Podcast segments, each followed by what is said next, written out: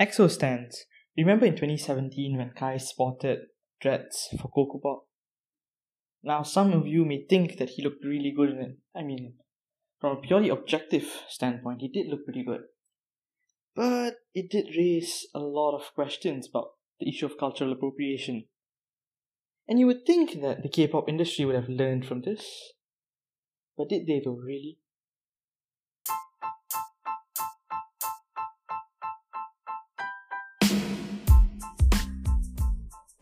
I used to write my thoughts on paper, and then I wrote my thoughts on Twitter. And then I thought to myself, hey, why not talk about your thoughts? My name is Saran, and this is my podcast where I talk about things that keep me up at night. Welcome to In 3, 2, 1. I'm pretty sure many of you have watched Blackpink's latest music video, Kill This Love. If you haven't, well, watch it. It's pretty interesting. But I'm also sure that many of you have heard or read about how many African Americans are not happy with Lisa wearing box braids. And I understand if some of you might wonder, what's the big deal? It's just hair. How is that cultural appropriation? Well, it kinda is, given the context. Box braids, along with many other hairstyles usually attributed to black people, have been subjected to a lot of scrutiny lately, especially when worn by non black people. When non black people wear box braids or dreads or etc., it's seen as being cool and edgy. But when black people do that, they're seen as ghetto and they are perceived to be more suspicious than other people. And the thing is, not much is done to change the stereotype about black people, but their aesthetics is lifted off from them and that's what cultural appropriation basically is. Okay, look, I'm Malaysian, so I shouldn't really be the one talking about these things. I mean, it's great that I'm sharing this information. It's just that I think it's better if you were to hear it from black people. So here are a couple of links to some great articles if you're interested in learning more. So let's talk about something closer to home then. Remember last year when fashion designer Rizalman released his Raya collection, which was heavily Indian inspired, but there was no Indian representation in terms of the models. And it sparked this huge debate about cultural appropriation in Malaysia, with many people saying how that Malaysia's a multicultural country and that all the races should be mingling with each other. And why should we divide? Why should we why should we stop ourselves from sharing our culture with other people See, the problem is, it isn't about sharing our cultures.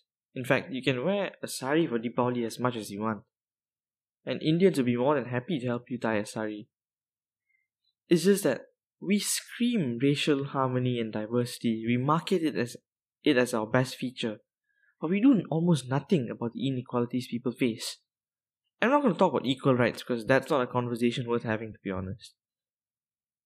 But it's important to remember that you're enjoying the cultural aesthetics of a group of people who have been disenfranchised by the government and have held, have been held back by at least a generation in terms of their social and economic strata.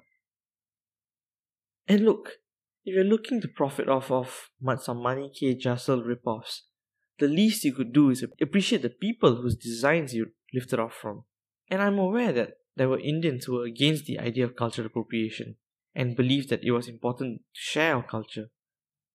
But really, were we sharing our culture or was it just taken from right under our noses? Now, cultural appropriation is the lifting of a certain custom or a cultural aspect from a society without acknowledging or appreciating said society. Cultural appropriation is usually carried out by a more dominant group of people, for example, a country, a majority in a country, picking up certain cultural aspects of a minority, while said minority experiences inequalities or injust- injustices. Sounds familiar? Well, I'll leave it at that. What about when a minority takes a cultural aspect of a, mi- of a majority? Well, that's where power structures come in. So, power structures are basically systems that are in place, be it official or unofficial, that influence society It's like you have the people who are at the top of the chain and they have the privileges that come with it. Sometimes it's about wealth, sometimes it's about race. In the case of cultural appropriation, we're talking about race.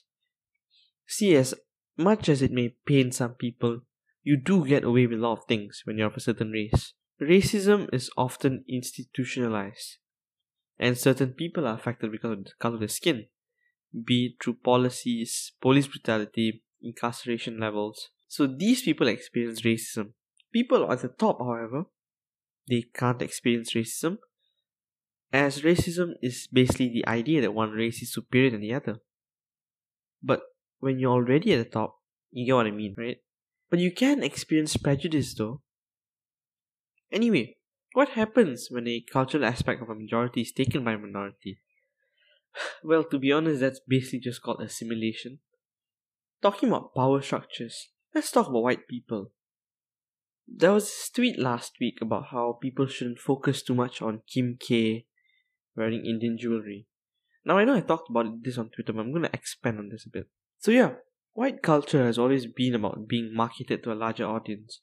Let's use that tweet for example. Jeans, or the fabric that jeans were made out of, weren't ac- actually created in the US, but in Italy and in France back in the 17th century.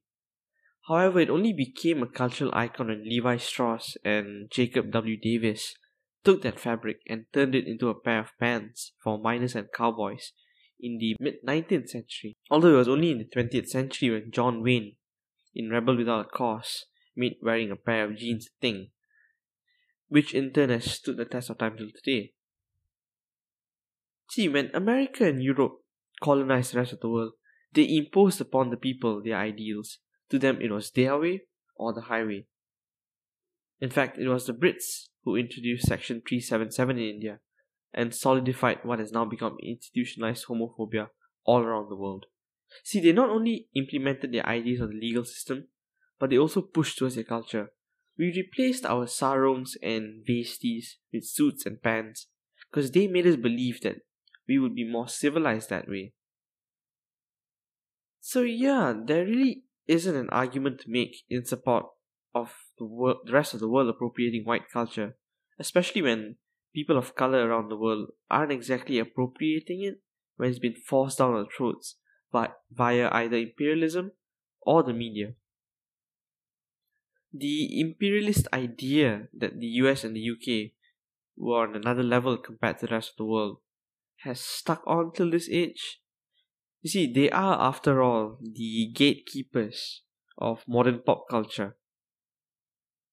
Now, while we're still on the topic of American culture, let's talk about something that we're better off not appropriating the N word. The N word has a history of pain and suffering, centuries of it, in fact. And we also know that African Americans have reclaimed the word and have used it exclusively for themselves. And we have so many other reasons not to use it, and any sensible person would know better than to use it. However, some people still insist on using the word. You know, perhaps they find it difficult to use another word as a term of endearment. This, in a way, could be a warped form of cultural appropriation. It's warped because you're adamant about using it despite knowing about the history behind the word. Now, some may find justification in believing that they will almost certainly never interact with an African American. Plus, according to a friend of mine who is of African origin, Africans don't actually find the word offensive. And that makes sense to be honest, as Africans did not experience the horrors their American counterparts had to. It's the same way why Black Panther was a milestone in America, while it wasn't as hyped up in Africa. See, the African and the African American experiences are vastly different. Should that justify the usage of the word though? What does that say about you? Now, it might be classist to draw social linguistic links to the usage of the N word. In fact, it would actually even be rather inaccurate, as we've seen Malaysians use the word regardless of caste or creed. Well, at least ignorance doesn't discriminate, huh? But what do you think? Can the usage of the N word be in any way justifiable? I'd be interested to know what you guys think. So, yeah, cultural appropriation is usually a lot more sinister than we make it out to be. It doesn't mean that you shouldn't experience the customs and traditions of another group of people. Just remember to acknowledge and appreciate the people whose culture you're using. Remember, it's really easy to not be an asshole.